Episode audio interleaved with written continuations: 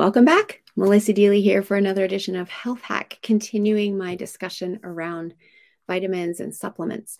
And today I want to talk about omegas, our essential fatty acids, and they're essential because, again, the body doesn't make them. And I'm talking specifically omega-3s and omega-6s.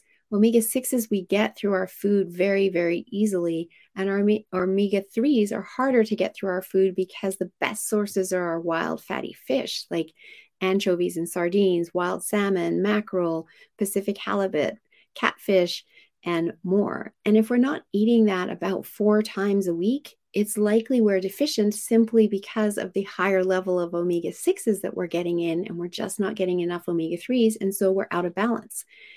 Our omega-6s are inflammatory and our omega-3s are anti-inflammatory. And if we're not keeping them in balance, it means we're ending up inflamed.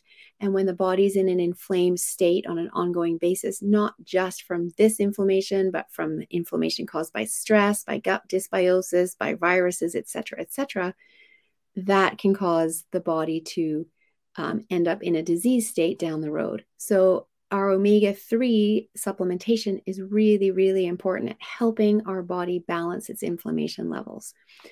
And the best source of omega-3s, as I said, are wild fatty fish. And we can get some through plant sources, but the body has to go through an extra process to make use of that. And so it's harder for the body to do as well with the plant source omegas, and that's where supplementation is so necessary. And I see this in lab testing all the time. We can actually lab test for your omega-3, omega-6 level.